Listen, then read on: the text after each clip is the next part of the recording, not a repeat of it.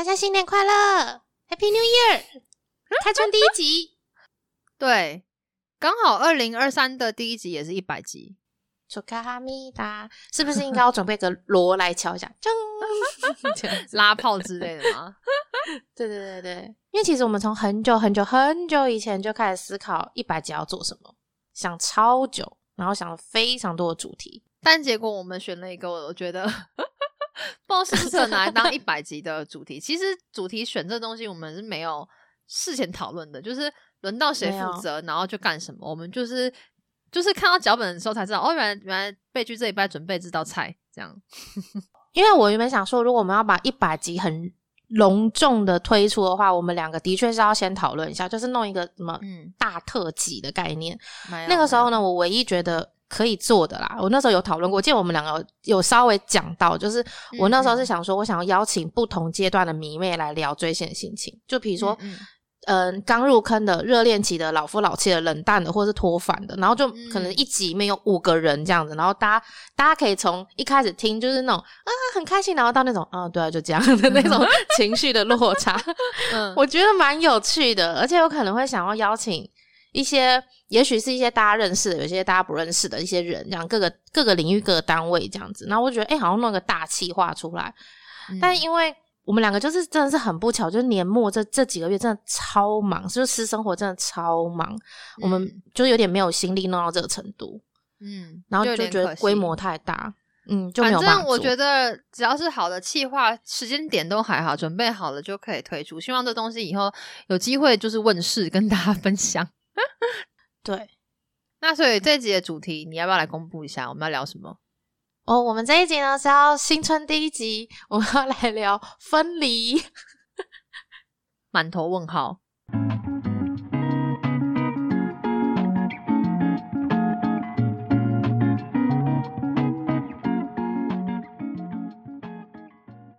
欢迎光临明媚阿 part，这里是一百集这是一百楼，哦，对哦。欢迎光临明媚阿 part，这里是一百楼，我是本周值班的管理员贝居。我是安安。然后一百楼好难念哦，因为三位数了吗？嗯，你下一次念一百零一，你念念看，一百零一楼，是不是有点 K 微 K 吧？我觉得还好啊。OK，但我们的确是盖到三位数了啦。嗯，因为我们毕竟也聊了一百集嘛，然后这一百集中间聊了非常多追星的观念。那我们其实有常常会收到很多的住户的回馈，是说哦，觉得我很喜欢我们的追星的理念，然后以及觉得我们很理智，我们的价值观那些都还蛮欣赏的，是真的有嗯收到一些，不是自己讲。嗯嗯嗯，显得我们好像没有被迷惑，或者是没有烦恼。我是觉得我们两个比较算是不是说多么厉害或怎么样，我们只是稍微有时候把同一件事情会换不同的方式去思考而已。嗯所以刚好呢，就是新春呢第一集呢，新年新希望嘛，然后也是一个新的开始。我觉得某种程度上来说，分离也是代表。就是你换个方向想，它也是一个新的开始，所以我就觉得很适合当开春第一集来聊。哦，你要这样圆是不是可以我就是这样想的。？OK，好，这个这个说法给过。OK，没错，的确的确，结束就是就是一种新的开始。是不是？因为毕竟我们追星绝对面临到了一个关卡，会是分离，就是你可能会嗯各种意义上的分离，有可能是团体解散或各奔东西。那我们之前也有聊过类似的，那我们可能就单独抽了一个东西的状态来聊。那时候我们有提到，好像是说，因为追星不太可能永远不变嘛，就你喜欢的偶像会长大，他有他的人生规划，他不可能就永远会是你习惯的那个青涩的模样。嗯但还是很多人会害怕改变跟分离。然后我就想，嗯，对，因为今年二零二二年发生了，不对，是去年 二零二二年发生了一些例子，然后我们嗯大家也都各自适应了一段时间，所以我就嗯想说，那不如来聊聊分离后大家接受的那个生活状态的一个感触。，OK，可以嗯，让你放在开春第一集。首先，我是觉得去年比较多发生的是团体解散，或者是暂时各自活动这件事情，有点像是微微的各奔东西的感觉。嗯你去年应该对这个也有一点略有感触吧？去年真的是超爆有感触的。去年的话，就是、呃，我记得好像是二月底的那时候吧，然后 New Easter 就是有对说。呃，不会再以团体的方式就是继续活动，然后大家就是可能慢嗯慢的分别签给不同的经纪公司。其实我觉得，我们上集不是录说那个战力很低嘛？我觉得这是我战力很低的其中一个原因。就我觉得我去年有点点，我觉得我不在那个状态内，因为我还要花一些时间去适应一个这个新的改变。那你觉得目前适应的状态还习惯吗？没有啊适应不良啊。我觉得我有一点点仍然适应不良吧。然后，嗯呃，还还有另外一件事情也会让我对这件事情更有感触，就是因为我不是看了 Queendom 嘛，然后看了那个 B B 子，他们就是有对以三个人的形式出来，然后因为因为那个画面剪辑或是歌曲会配上很多以前他们还是。呃，在庆谷的时候的一些东西，也也会有一些聊到或什么，跟之前的成员就是可能通电话什么的，然后那个东西一上来就嗯让你觉得、哇更有感触，就是最后他们走成了这个样子。我就是想要来聊事情发生了，然后呢？嗯，因为我自己有感触的是防弹跟阿拉西。那嗯防弹跟阿拉西，我们之前有录过一集是聊，可是那是比较是聊呃这件事情的发生，然后嗯刚好这一个刚好这两个组合，一个是我本命嘛，那一个是我比较算音范，然后身边有很多朋友，所以就是观察我们身边所有人在接受跟处理这件事情的时候，我就觉得很多东西是它正在发生，可是我们没有意识到。像比如说成员如果是各自活动的话，它就有点嗯像是成员各自变成单打独斗的感觉。除了我们个人就是花的钱会变多以外，就是你看待这个人的那个目光，好像就会跟以前是哦团体的那个目光会完全不太一样。一定不一样。我觉得这个东西就是要花时间适应，但是适应的来跟适应的不来又不不一定。因为以前可能如果他们是团体成员的话，大家可能不会去吵说为什么这个成员他这一次的成绩比较好，然后另外一个成员大家怎么都不帮他刷，哦，然后或者是说，哎、这次我这次我可能我帮这个 A 成员刷 MV，那下次 B 成员出来的时候，为什么你们家 A 成员粉丝没有来帮我们 B 成员刷？哦，然后就会以前比较不会去吵这种因为以前大家，是团，大家都是同一个团饭，对对对对，嗯，因为大家要想，假设一个团，假设假设一个团七个人好了，那七个人大家都自己出来干，然后你就会专辑变得可能有七张，然后 MV 变成你有七支要刷，音乐也是变成七个要负责，年历啊什么对全部都是乘以七哦。你要这样想，那这样子分开来之后，你的金钱支出会变得很多，时间可是也是有限的，你就得必须要取舍。不是说你真的不喜欢这个人，而是你可能没有那么多的心力，这样子每一个消息，就每个分量都变成乘以七来做处理。我觉得他在心态上有个影响，就是你当年的那个团饭魂会减少一点点，就是他也不是说完全消失，只是他好像会被弱化，可能藏在你内心的某一处。你会比嗯较关注的是以你自己最喜欢的那个本命，他这次的专辑，然后他这次怎样？那其他就是你能力做得到，那你就去支持；那能力做不到了，那你也你也无无能为力的那种状态。但我觉得有时候这份无能为力，就是不知道，就是看着这样无能为力的自己，也会蛮难过的。就是你对如果适应不良的话，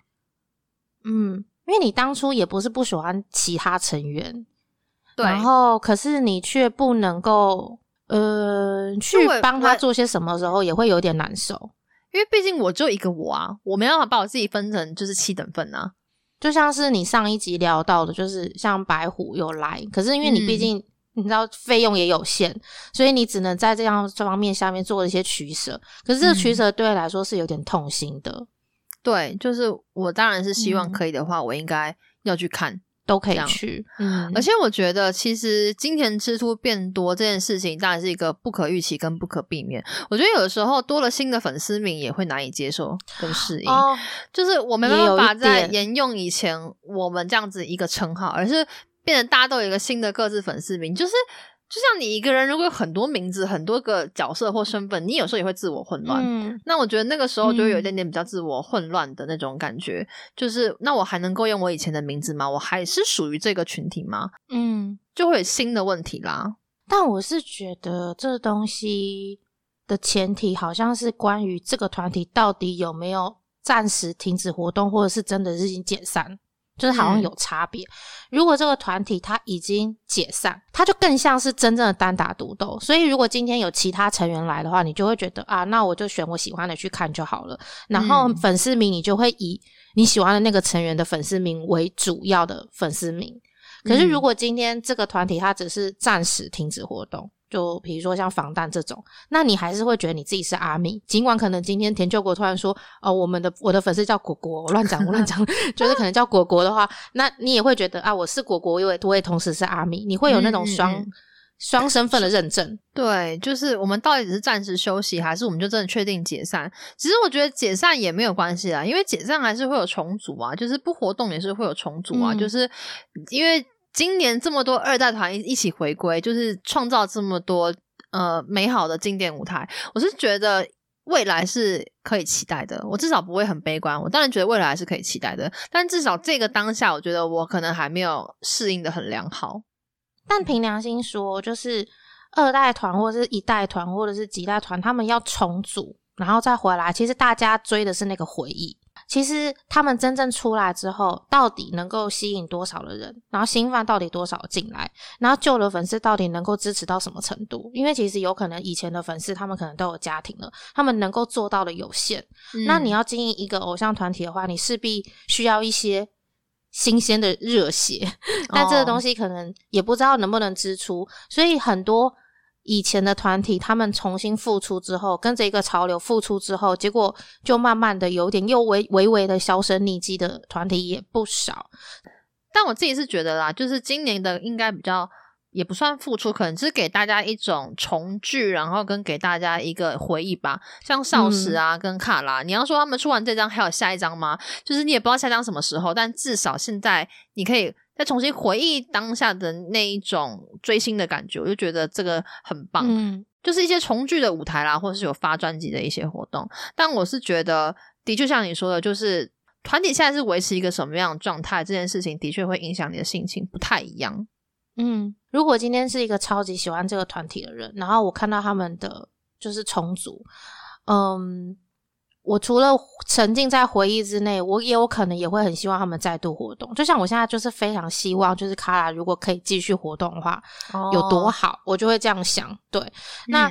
嗯呃，这个东西的这个情绪也是一种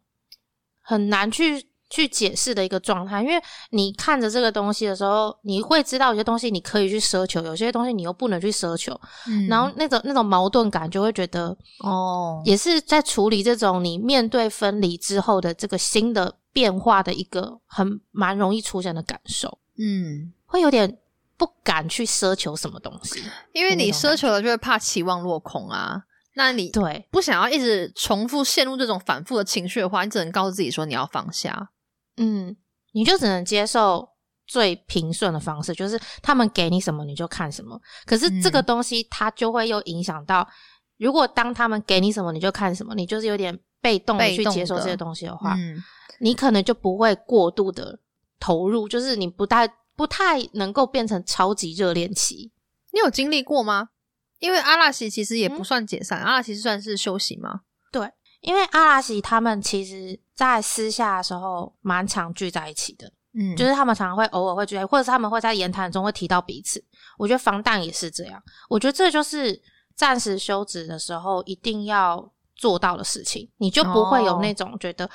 变化太大，我一瞬间适应不良，然后你嗯。就会觉得、啊，他们只是暂时先去做自己想做的事情，但是现在还不会让你那么的不舒服。可是如果那种完全失联的，你就会觉得超痛苦，你就会想说，那当年的情谊呢？那这个团体跟这个成员，原来你们不熟吗？还是其实嗯你们跟我想象中的状态有落差吗？就会有那种感觉。我觉得应该要稍微提一下，因为如果你们团体的整个就是只是说暂时休息，而不是说解散的话，我觉得这个动作是让粉丝也可以稍微安心，就是这个团不是只是流于形式的感觉，嗯，他们还是有实际的交流，团体没有名存实亡。我觉得要做到这一点，让大家感受到。因为如果你有做到的话，就会尽量减少就是个人饭变得比较哦，就是比较多这样，比较声势比较大，压过团饭。如果你的那个违犯变多的话，嗯。整个团体的饭圈风气就比较容易会有争执，因为大家一定看的是自己的本命，会觉得说这个成员你当初给了他的布景 MV 布景这么的，你还带他去出国，结果我们家在韩国自己搭棚，对，就嗯。你知道怎么样都可以比。今天不是嗯。只有中国会比，就是韩国也是会比的，大家都会嗯。比，然后就可能会抗议说公司就是分配不均，或者是公司的呃提供的资源不够，你就嗯会有点觉得，哎、怎么大家拆伙之后，我的饭圈天天都在吵架？哦，对，吵架的确是很劝退人的一部分。所以像你这样子，就是 news 的部分来说，你觉得你最适应不良的地方是哪里？我觉得我最适应不良的地方就是，我是很喜欢看他们在一起互动的。就如果你今天是因嗯为你喜欢这个团体一起互动，当然歌啊舞啊你也会喜欢，但如果你是喜欢看他们聚在一起，觉得互动很棒而入坑的人的话，我觉得那个心真的是碎裂。就是你就算有再好的舞台、再好的表演，大家分开进行，你也再也看不到相聚在一起的画面，可那才是你最喜欢的。那他们私下会有让你们感觉到他们还有在联络之类的吗？这一定会有啊，就是有也有去互相的一些节目上可能参与，但是我会觉得就是就是分开了，还是没办法跟之前相比嘛。所以那样子的小小的团聚没有办法让你感觉到有被安慰到，聊胜于无吗？还是就是完全没有帮助？我觉得与我，也许有些人会有吧，但我觉得与我自己来讲，有点起不太到多大的安慰，因为我就会觉得我的心就是被划成了五等分，就是我现在还是 会嗯有时候会这样子想，所以我就会觉得，嗯嗯，当然他们绝对不可能私下没有联络，就是一定不可能的，因为他们毕竟从小就是在一起这样子的情谊，而且中间经历过了这么多，不太可能就是一转身大家就是变同事啊，变路人，就他们一定还是私底下感情很好。可是我会觉得，你私底下感情很好，跟你能够拿上台来在台面上互动很好，就是全部聚在一起给大家看，又是另外一回事。那如果说他们更常抛出一些他们其实私底下超级有联络的那些对话，或者是他可能就是 A 成员，然后到 B 成员的那个 IG 贴文底下疯狂留言啊什么之类，就像一般团体互动这样子，他们这样的话会好一点吗？哦，就只是不能够聚在一起表演，没办法，就是聚在一起活动。呃，也许会好一点吧。但我觉得我现在状态是比较是就是受重伤，我现在还不太能够动弹。就是我觉得，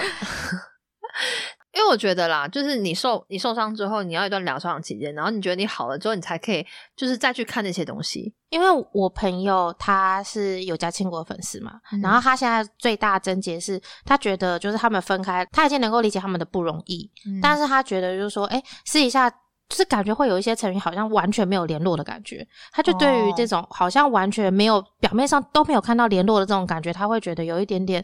小小的会容易他自己会容易想太多，嗯，对，会有比较容易不安。然后我就说，哎、可是其实还是有。他说，对，还是有，但是就是没有那么多，因为跟以前嗯比起，他们每天都在一起嘛，然后现在一定会有很强烈的那种落差感。所以他就说，所以他们可能有他们的顾虑，他们没有办法在台面上做出互动给怎样的大家支持或是互动。嗯对，虽然虽然现在的确还是有蛮多这种新闻出来，就是我有看到有些成员有去支持哪个成员这样子，嗯但就是他会觉得说不够，就是他会希望更哦多、更多、更多，让他可以更安心这样子，那那个朋友还能够听他们的歌吗？还可以啊。哦他没有脱发，但他只是会容易胡思乱想。嗯，其实也不是说脱发了才不听歌啊，就是有时候，例如说刚事情刚发生嘛，然后很多人就是反应就是是会觉得说那阵子都没办法听他们的歌，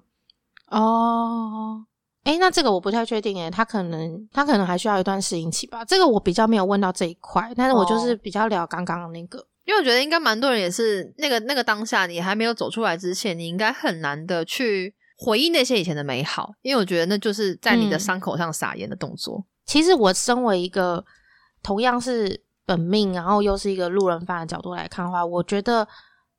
好像有一点好处，但但这个好处好像是要建立在这个团体没有被解散的状态你。说以阿拉西来讲的话吗？对，以阿拉西或防弹来讲的话，因为哦像防弹这一次不是个人 solo 嘛，我就非常明显有感的原因是因为他们以前 always 都是团体活动，他们几乎没有一个人去哪里的这种状态。可是因为这次他们分开之后我真的看了非常多的就是进的影片，像进去 Running Man 嘛，然后还有就是他去上泳姿的节目，然后还有他去上什么什么节目，就是补名秀什么的，然后我觉得都好好笑。就是我以前知道他很好笑，就是很有趣，很。很特别的一个人，但是因为以前可能是一个团体节目，那我又不是一个阿米，我就会觉得，哎，我好像也不用特别去看防弹的团综或什么的，嗯。可是因为他去上了个人去上了不同的节目，然后也完全整集就是只有他，你就会觉得，哎，完全他个人的魅力被凸显出来的时候，你就会觉得你可以看到不同成员各自的魅力跟多样性的发展。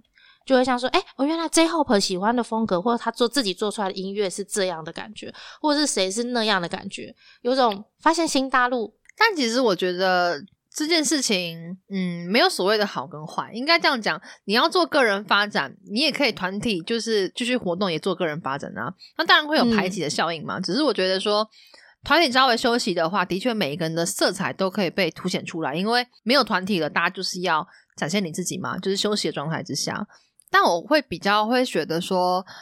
嗯，与其说好处嘛，我觉得不应该说是他没有什么所谓的好坏，因为我觉得好跟坏这件事情只能事后诸葛。那如果今天假设防弹的镜自己去上节目好了，他自己上了很多节目，假设然后，但可能效果没想那么好，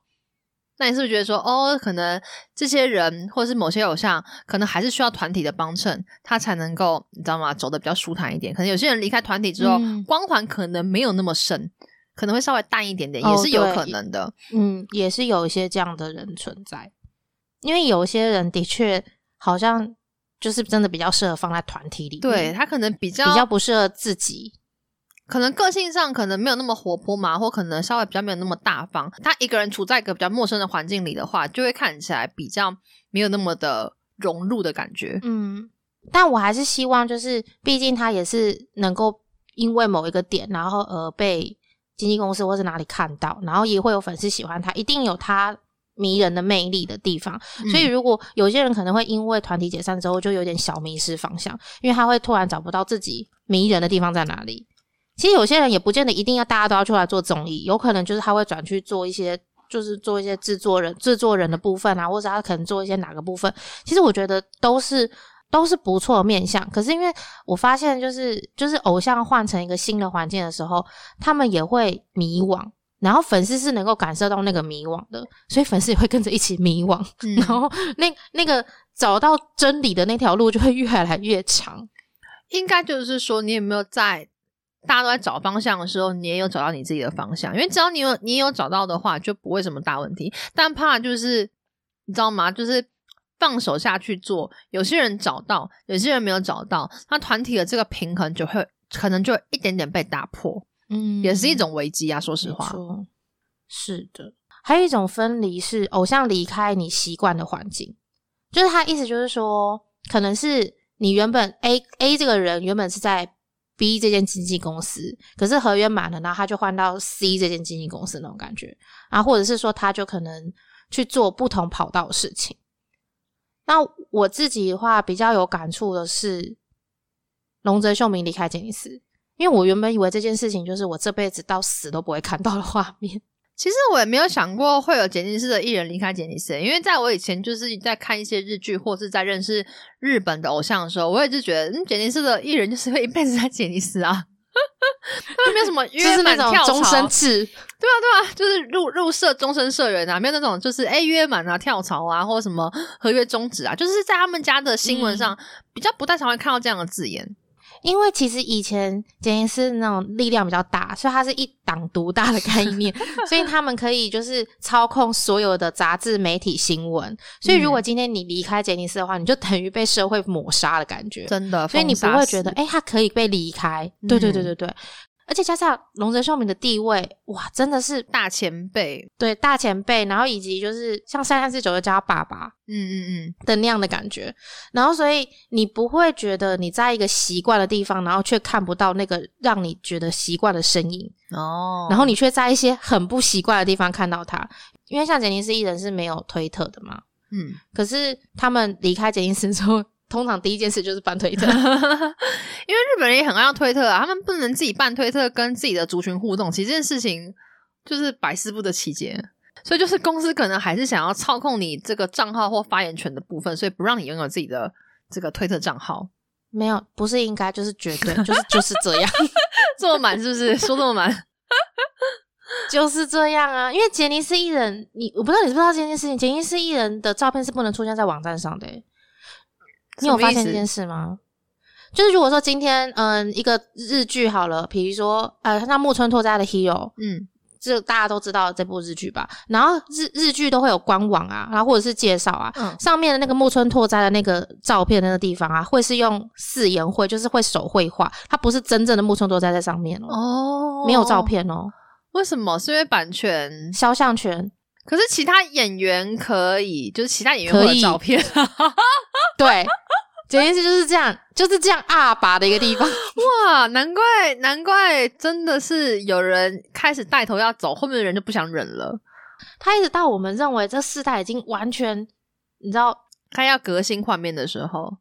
对，都已经换了一个朝代，我们智慧型手机都不知道发明了几百代的时候，他们还是维持这样的状态一段时间哦。嗯我就觉得哇，而且我记得肖像权好像是五年内才算半解除嘛，我觉得现在还没有完全解除哦。嗯嗯的那种感觉。那时候好像看到就是松本润的电影，然后出现松本润的照片的时候，全部人都转发说：“天哪，活久见！” 就是人生真的是 哦，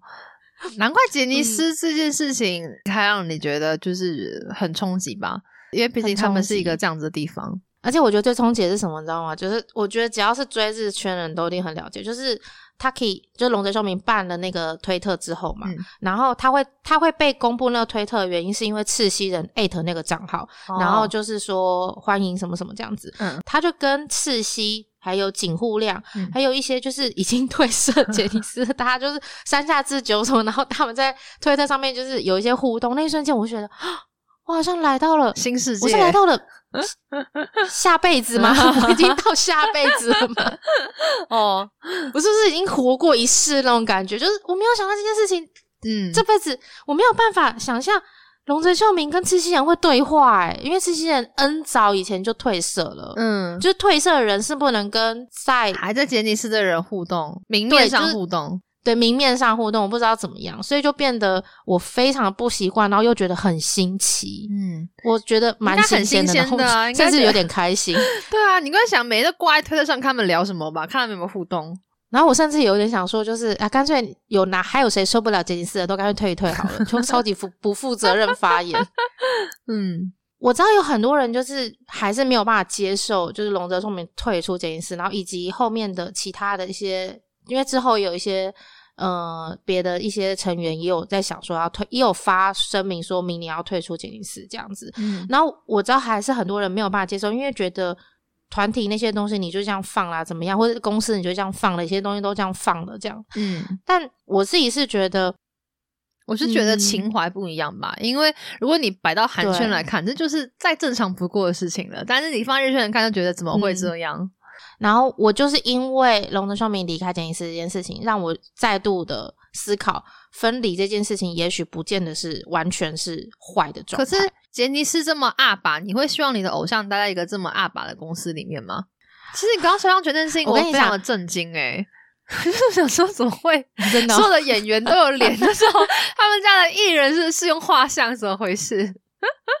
就是你在网络上是真的找不到他们的东西，你没有办法下载放在手机当桌布，你只能就是用嗯嗯影片。那影片是可以的，但是照片都不行。嗯嗯，所以大部分人都会为什么以前杰尼斯的粉丝很喜欢买杂志，就是这样，因为杂志有真的脸，嗯嗯，大家可以剪下来。嗯，对，好，但是你刚刚的那个问题，我真的认真想的话，我可能会说，如果可以的话，嗯我还是会希望他们都在杰尼斯。你很你这是什么双标发言啊？公三小啊？到底是啥小啊？我真的是听不下去 哎、那是为什么？粉丝会不会懂我意思？那所以呢是嗯为什么？你那你解释，你解释一下来，我来试试看，能不能听懂？就会是觉得他们待在那个地方，已经从小到大都在这个环境，然后我也习惯要在这个环境，在这个剧场，在这个剧馆里面去追你们，然后在这个地方去买你们的周边商品。嗯这些东西，这些所有东西都是从小时候，我可能从国中哦或是就是就开始建立的习惯。然后今天突然你不在我习惯的地方，然后跟我相处，然后你到了一个全新的地方，嗯呃，虽然这个面貌是我觉得新鲜，我也不排斥。嗯，可是如果你今天让我选的话，我会觉得以前也没有不好。但哦如果考虑到他们如果站在这个公司真的很不快乐的话，他们如果愿意出来就是发记者声明跟我说，或者是他私下发一篇文章跟我说，其实他们真的过得很不快乐，对我也是啊，可以放他其实我想办推特这样。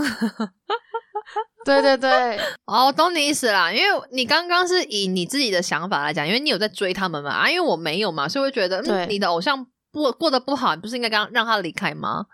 嗯，但你讲我可以理解啦，因为习惯的问题。但因为他到底有没有过得不好，我也不知道嘛。我只是觉得他可能过得不好。我虽然我可能没有那么希望这件事情被发生，嗯，就是我会觉得你都已经打出这么大片的江山，你就这样子拱手让出去，这件事情我会觉得有点可惜。为什么会是拱手让出去嘞？因为他就离开杰尼斯啊，杰尼斯就跟他完全没有关系了。可是他以后不能以他自己的名义再去做一些个人发展吗？应该还是可以的吧？也可以，那就是新的人生啦，新的生，新的开始嘛，就会期待他到底会怎么做嘛。因为他最近都还是在爬火山而已，他没有在做别的事，所以，所以就不知道会怎么样。这也是一个期待的部分，所以我就会一直跟自己说，你用一个新的形态、新的意识去看待这件事情，你不要一直嗯回、活在你的过去，那些美好的过去，你就用。那个当年的那个美好的印象，把它们包装好，然后放像一个小礼盒一样嗯放在心里就好了。嗯然后接下来你还是要就是拍拍自己的身体，然后拍拍那些状态，然后往前走，这样就是一直在跟自己讲这些事情。我觉得应该可以看一下之后退出来的作品吧，或是一些方向，就可以知道大概离开公司可能是什么样的原因。如果作品取向真的很不一样，有一些比较新，之前没有尝试的话，那搞不好就是想做，但是可能公司不给，所以那就顺势就出来。嗯啊，如果做东西差不多的话，那就是公司待遇不好，不然不会想走啊。好，然后最后一个我真的是很小了，因为他这件事没有发生。嗯然后这个是我看完书主之后的有了新的感触，嗯因为书主现在年纪有点大了，就是他们都大概四十岁的也有了，他们迟早。我相信不会太久，可能会开始面临到结婚、生小孩这个这样的阶段。那以前我们可能大家会微逃避，就说哦，我们很希望我爸赶快结婚啊，就很希望有个女人去照顾他们什么的。嗯，但我相信还是有很多人是还没有做好准备。嗯可是我觉得这个准备它的概念不是说我做好准备了，而是你要知道，就是我觉得先不论他们偶像的身份，就是纯粹就一个人类来说，他如果一旦结婚的话，他的老婆跟他的孩子有可能会是他人生的，你知道一个那个序列的非常前面的位置。嗯，其实以往很多偶像明星，大家有感受得到吧？脑海中可能有浮现一些人，结了婚之后好像变得不太一样。嗯嗯嗯嗯嗯，不是说不好的那种，而是说他们好像会比较没有放心思在演艺生活上面，maybe 可能会发生。嗯我不确定到底每个人都怎么样做。那我虽然知道我们跟苏主是同样的一个目标，可是我现在有在练习让自己去适应说如果未来有一天他们真的结婚了，那哪一天如果他们真的有了孩子，有了老婆，嗯还是更爱粉丝的话，我也会觉得这样很怪。嗯，因为你不可以就是不爱你的老婆，或者是说把她放在一个很奇怪的位置，嗯。所以我会觉得这东西算是我接下来要练习的某种分离，比较像是嗯。离开你自己习惯的追星的一个模式跟一个心态，这是我现在正在慢慢训练自己，然后不知道什么时候会用到的一个部分。可是其实我觉得对偶像来说，它也是一个就是需要去思考，然后跟调整的部分。就是你当然不能说嗯有了家庭，粉丝摆第一，或者是说就是老婆小孩摆第一，没有在顾及粉丝。因为毕竟你的身份还是一个偶像嘛，所以你要去怎么做这个 balance 的部分是比较重要的。那其实我觉得他只要平衡做得好，嗯你相对功课就会轻松一点。因为你所有的不高兴的情绪一定会来自你觉得他做的不够好，就是他可能有些地方可能没有做的那么完美，顾及到每一个方方面面，所以我觉得这个是在考验嗯。偶像的功力。因为如果像是大家最有印象的就是昌明，东方神起的昌明，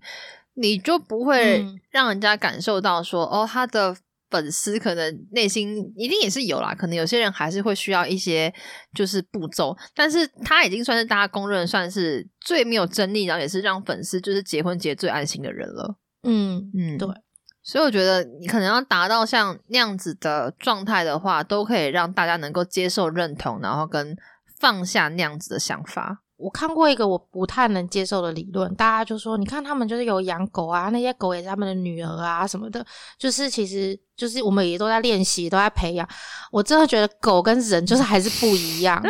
对，所以我觉得，嗯，我觉得对对啊。我觉得很多东西都很难类比啦，就是，呃，有时候你硬要去类比的话，可能有些人会感觉更不舒服嘛。就是怎么可以这样子比？嗯，所以把自己调整好，这是比较在面对分离的时候比较要紧的部分。那你快了哎，说实话，迟早会有几个开始啦。嗯，我觉得应该会有，而且而且，因为他们又是一个那么容易喜怒不能藏住的人。你就你看，假如说，假如说生了女儿，然后变成女儿傻瓜，然后每天那边笑呵呵的，你也是觉得啊，天哪，就是他每天都是想他的女儿，然后笑呵呵的，你也是要去适应这样的一个状态啊。有些人可能觉得很可爱，那有些人可能会觉得，呃，你也太不一样了吧。但是因为人生阶段这件事情本来就会不一样，所以我觉得我们不能够要求他们永远都像青少年时期或者怎么样的时期这样去看待。所以。这个我觉得是我能够认同也可以接受的改变，但我觉得我需要时间，所以我现在在练习。所以我想说，我既然都已经开始做这件事，就分享出去，然后也许有人需要，可以跟我一起练习。你知道那时候就是 Sista 不就是说没有跟新传续约嘛，然后就是大家要各奔前程嘛，就是算。你说完美吗？完美又不又不完美的一个 ending 嘛？就是这样。然后那时候我就在我的脸书就转发了这个东西，然后我爸就有看到，我爸就来留言，然后他就说：“人家长大往前走，你也要长大往前走了。”你爸，你爸讲出还蛮蛮理理呃，对啦，就是理智的话。那我我嗯，但是我我那个时候。就是想说傻小，我那时候太不爽了。是我看到这里就想说傻小，然后他就是说人家的那个，因为反正我爸也不晓得为什么偶像要离开公司啊什么，他只是觉得哦人生阶段到了，大家就会往下一步走。但是可能背后有很多原因啊，例如说对公司的不满呐，觉得团体的发展可能跟自己想法不太一样吧。那 anyway，最后就是没有续约嘛。但我爸那时候是跟我说，他补的后面那句话才是我比较在意。他说你也要往前走。嗯，就是说我我那时候没有 get 到，但是我现在突然想到这件事情，我突然觉得好像蛮有道理的。就是他往前走的那一步的时候，其实你也要往前走，就是你也要往下一个阶段走了，你没办法停在同一个阶段里面维持一样的追星模式了。对，因为你有可能结婚生小孩嘛，那你也会有你自己的家庭，那你也可以有你的家庭的时候，你一定会用。新的状态去追星，你不可能就是你的孩子在在那里喝奶，然后然后你就跑去就是韩国追一个月，不可能这样，所以你的追星模式也一定会改变，所以每个人的状态都会不太一样。我觉得你爸还不错，只是你当下可能真是听不下去了。没有，那时候我才是准备刚刚去韩国，那很久以前，大概五年前左右吧。那时候我正一个兴头想说，哇，我要去韩国了，然后我去看他们了，就呃这种消息，你让我怎么接受？所以那时候就有点不以为然。对，但现在想起来，确实是蛮有点道理的。我觉得，嗯，我觉得其实这个好像放在今年录也还不错，就今年的开始，因为我觉得每个人都需要调整。哦，我有点被说服了，就是希望大家可以把自己调整到一个很棒的状态，然后迎接一个新的二零二三年。对，因为毕竟你看，现在一堆算命说二零二三年很糟糕，大家都说 二零二三年会发生病毒，然后世界变迁，然后解除什么哦，很可怕哎！今年的那个预言超可怕的，所以我们大家做好心理准备，追星真的都是小事情。如果哪一天世界大战爆炸，追星真的是小事情哦，大家。嗯，但我觉得就是。我是想说，这集的想法是，与其很突然去接受一些事情，不如就是你去感受一下，其实你正在接受一些事情。也许很多人正在去面临分离，但是他不确定他自己正在做一件事，他可能做的很痛苦，他可能做的还算习惯。我觉得去认识正在接受这件事情的自己的这些行为，也是一个很适合在新春做的一个。自我认识吗的那种举动，突然变成心灵鸡汤。对我觉得不如就是反正讲白话，就是不如先做点心理准备啦。如果你真的面对到一些事情的时候，其实我觉得有些东西都是有迹可循的。说实话，就比如说偶像真的谈恋爱啊，或是有的没有的啊，其实有时候真的是有迹可循啊，一些你该接受的事情。那如果真的那个那个暗示、那个信号有到的话，你可能就要慢慢的开始调整自己，以免就是到时候看到一个新闻这样立刻措手不及。对，幸福就是它其实应该是可以用很多种面貌继续下去的。虽然我们现在大家可能在适应上面还是有很多不习惯的地方，可是就一起加油吧。反正新的一年就给大家一些新的想法。我只是想说，用一个看起来不太不太吉利的标题，对不太吉利的标题。哎，我那时候写脚本看到分离的时候超傻，眼，想想看，这是新年第一第一集，他录这个主题吗？我们聊下去吗？新年第一集聊新聊分离什么意思？对呀，什么意思？我用心良苦，我用心良苦。OK OK，好，给过来猜歌。OK，好，那那个上礼拜说不知道吗？对不对？这首歌应该蛮多人有感，我们来听一下解答，播了你就知道了。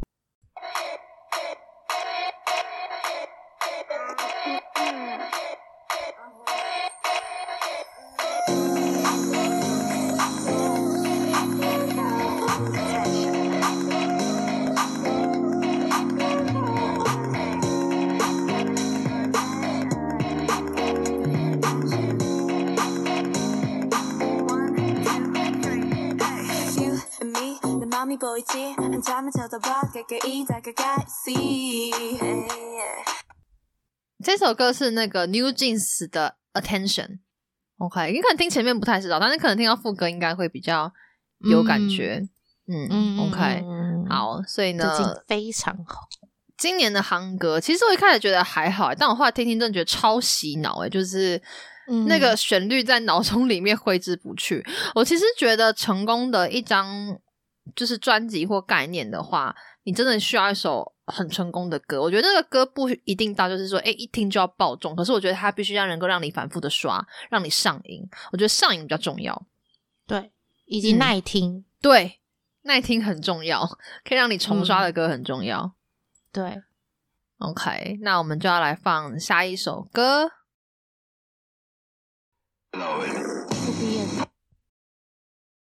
这首歌。嗯，我觉得你可能会比较陌生一点点。嗯，好像是。